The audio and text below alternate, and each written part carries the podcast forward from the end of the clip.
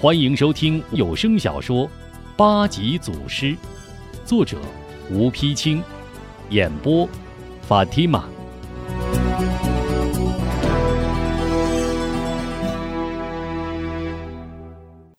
这一日一大早，吴中便带着韩晶、小娇、西胜、士起练习庄功。小娇对韩晶，士起对西胜，都按吴中的套路，二人搭配。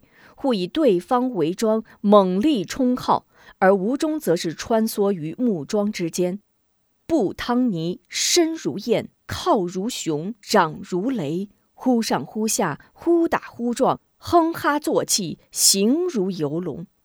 正练得起劲儿，忽见师傅溜溜达达过来，急忙停住，尊声：“师傅，钟儿，这靠打桩功练了几时了？”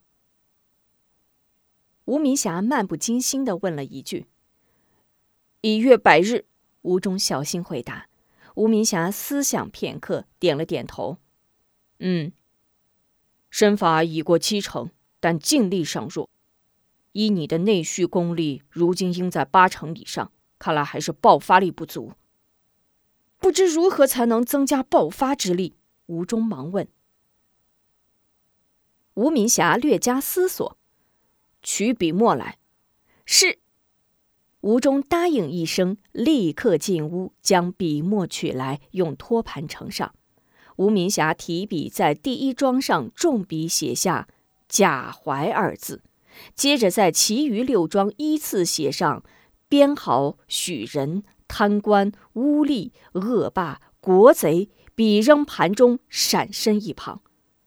吴中一见这些名字，立时二目圆睁，牙齿咯响，手中托盘不住抖动。待吴明霞刚一注笔，便将托盘向后一抛，呀的大吼一声，直奔写着“贾怀”二字的木桩猛打起来。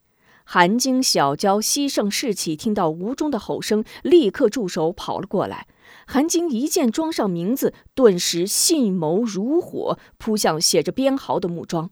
西胜士气随之也各奔一庄，唯有小娇跑到吴中身边。只见吴中的两手都已皮破血出，血迹一次又一次，越来越重地印在“贾怀”二字上。看看吴中，再看看木桩上“贾怀”二字，一跺脚，哭着跑开。吴中越打越狠，越恨越猛。猛听“咔嚓”一声。贾怀庄在“贾怀”二字中间折为两段，众人一愣，各自驻手，跑来观看。只见吴中满目血丝，形如场上斗士下山猛虎，旁若无人的向后倒退几步，呀的一声大叫，再次冲向木桩，一阵臂扫大靠，风卷残云。只听几声爆响，七根木桩全部折断。韩晶等人一时被这突如其来的疾风暴雨惊呆了，半天才回过神来，哗的鼓起掌来。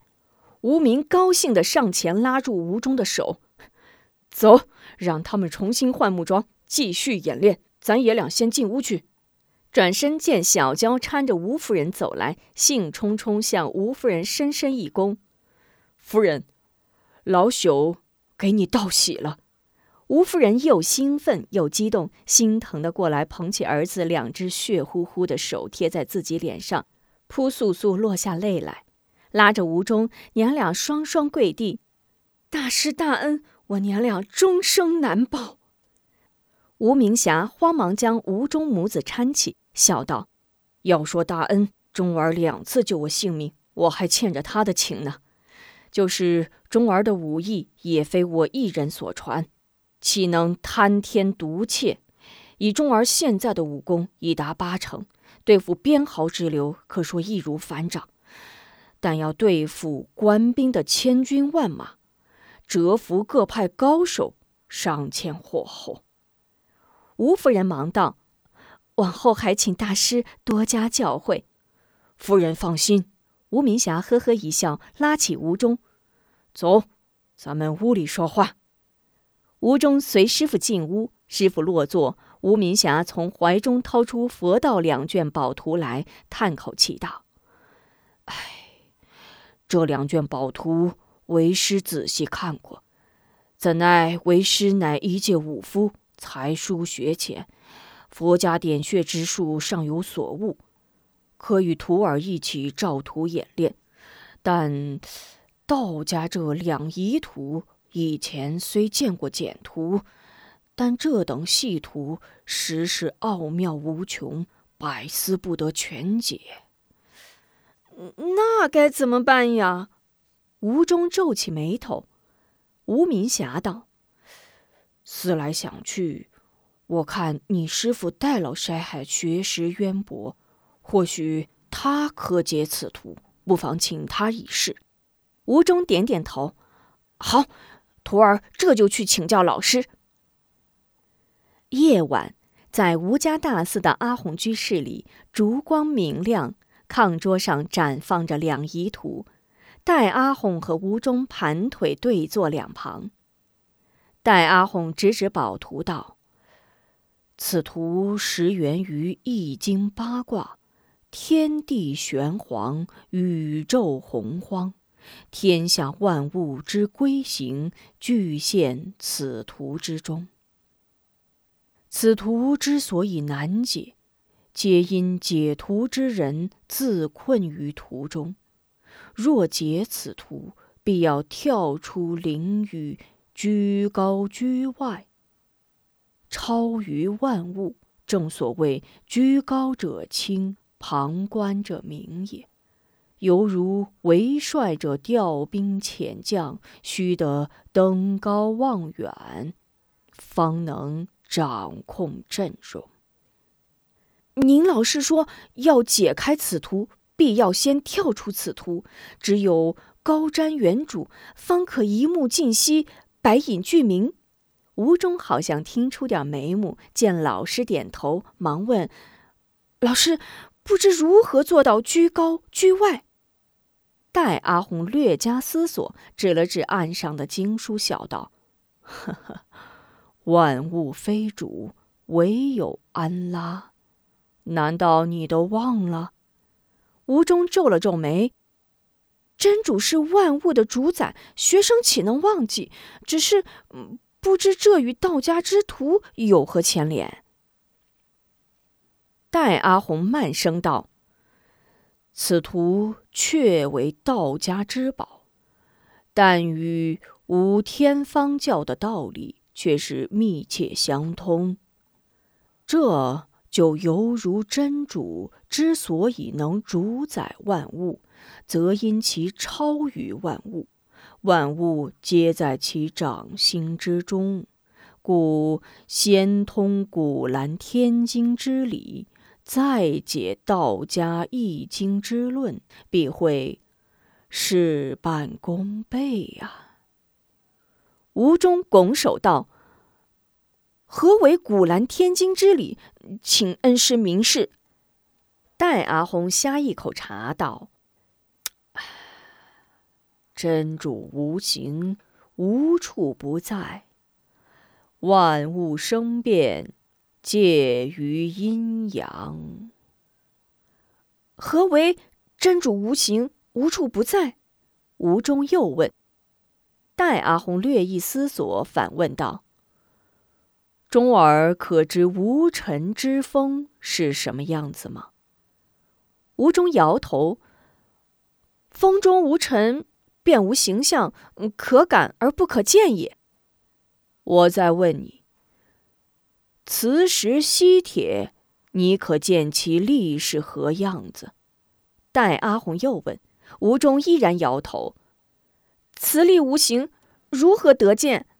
待阿红点头道：“对，天上日月星辰循规蹈矩，地下四季轮回应时，世上万物千变万化。”都要靠一种看不见而又确实存在的力量，这便是天经的无形之理。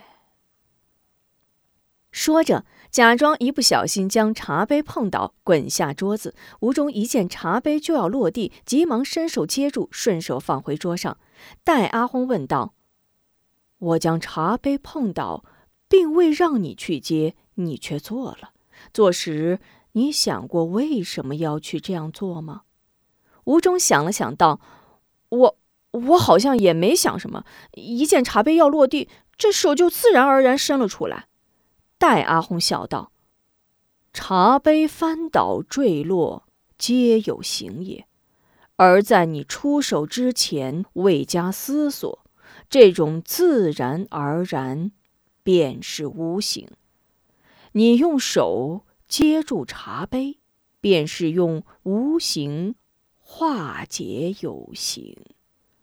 哦，吴中听到这里似有所悟。但阿红又指了指桌上的两仪图：“此图乃有形之物，内藏万般变化。若解其妙，须从无形开始。只有无形，方可应万变，解万变，出万变。”这也是此图的最高境界呀！不知如何做到无形？呃，还请恩师赐教。吴中又问：“真主创造万物，如不阴阳搭配，天有太阳太阴，地有地磁二极，人有男女之分。”昆虫鸟兽皆有雌雄之别。世上万物以阴阳而延续生命，以阴阳而改变乾坤。此图以黑白双鱼示阴阳，以长短二十四杠是变化。正与古兰无形阴阳之理相符，武术招法变化相激相克，亦如阴阳变化。此图用于武术，不是招数，而是原理，即将古兰无形阴阳之理与易经变化之论融为一体。以无形为始，将各种招式的变化隐于无形之中，皆打攻防化为自然，这就是无形生太极有形，太极生两仪，两仪生四象，四象生八卦。八卦变化至穷极，由此就可力达八方极远，复归无形。哦，嗯，这样就会使武术境界高达一无定向，招无定势，力无定处，令对方感到攻击之力无处不在，防不胜防啊！哎，恩师，我懂了。